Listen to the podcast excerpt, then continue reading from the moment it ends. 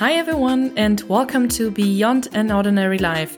Thank you for joining today. I am your host, Christina Gerdes, and I have been living abroad for more than five years in countries like the USA, Mexico, Malaysia, and Denmark.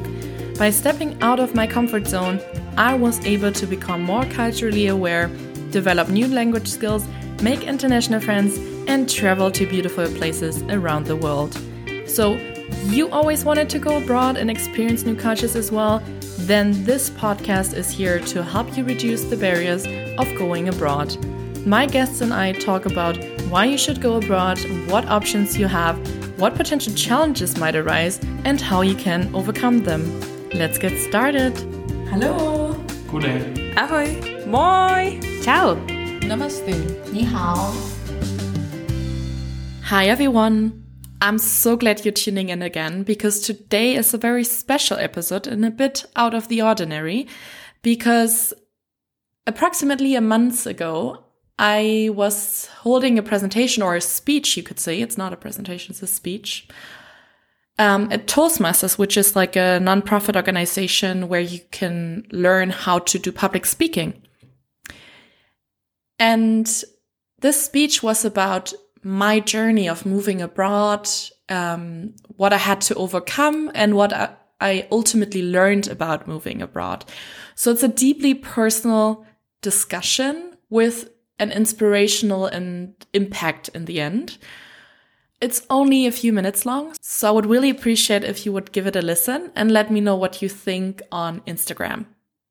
Let's get started! Moving abroad is one of the scariest things I've ever done before. But you know what's even scarier? Regret. As a little girl, I dreamed about a life beyond the ordinary, of traveling to places I had never seen before, uncovering foreign cultures and customs. I developed a keen interest in learning languages like English and French and used every opportunity for international experiences, including attending students' exchanges in the Netherlands, Poland, and the UK. Now, as a global citizen with over six years of experience living in countries like the USA, Mexico, Malaysia, and Denmark, I have made friends with people from around the world and I'm living my dream.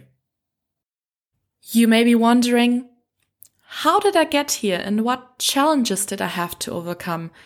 More importantly, you may ask, at what cost? What are you going to do, Christina? You have an interview to work for Disney in the USA? Are you serious?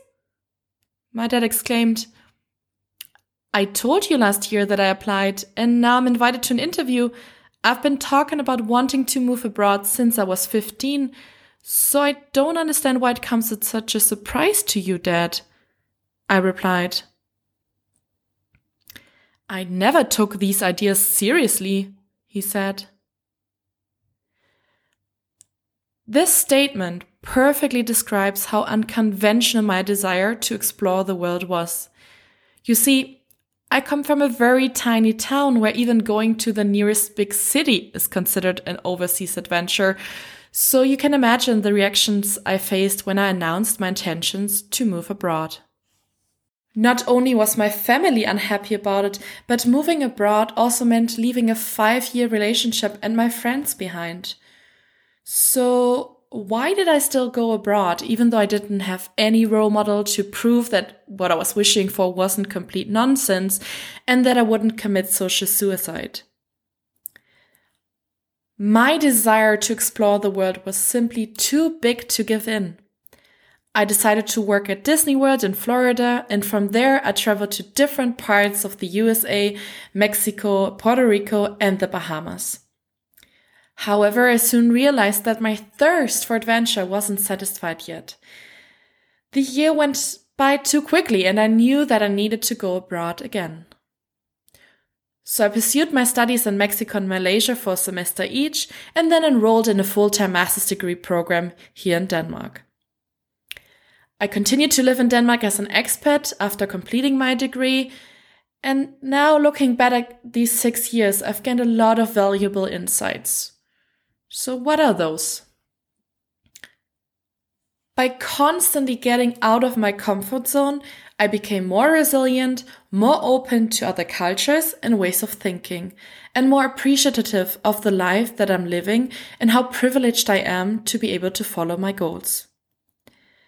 I learned so much about myself and discovered who I could rely on, even if I were on the other end of the world. However, I also learned that not all friendships, whether made beforehand at home or abroad, would last.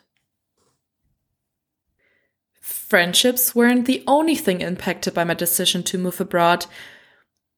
There are many costs that come with leaving loved ones behind. Even after six years of living abroad, my family and friends at home still struggle to understand my intentions and passion. This naturally leads to a feeling of guilt because I'm not with my family as much as they would like me to be. Despite all my efforts to make them understand that moving abroad is a decision I made for myself and not against them, it's still cumbersome for them to understand because we think differently. But they know that I love them and that I try to be with them as much as I can. So was taking all these risks really worth it?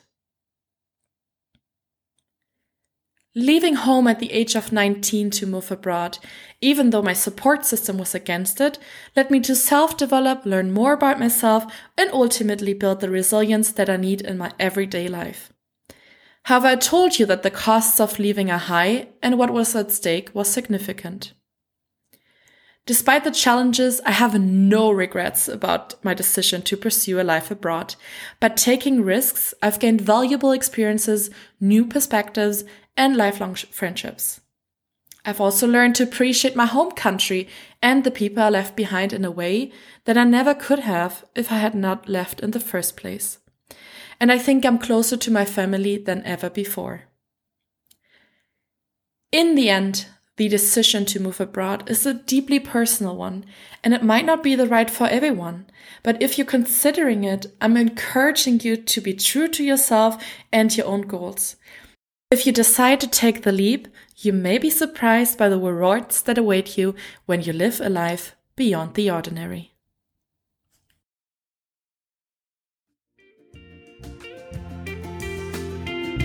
Thank you so much for listening today. It means a lot to me that you made it all the way to the end. If you love this podcast, then please hit the subscribe button and give me a rating or review on Apple Podcast. Only with your help, this podcast will be shown to other like-minded people who want to learn how to go abroad too. I appreciate your help and I'm looking forward to seeing you in two weeks again. Bye bye. Tschüss, bis zum nächsten Mal. Mange tak. Vi ses. Naslyšenou. Ensi kertaan! Alla prossima. 谢谢，再见。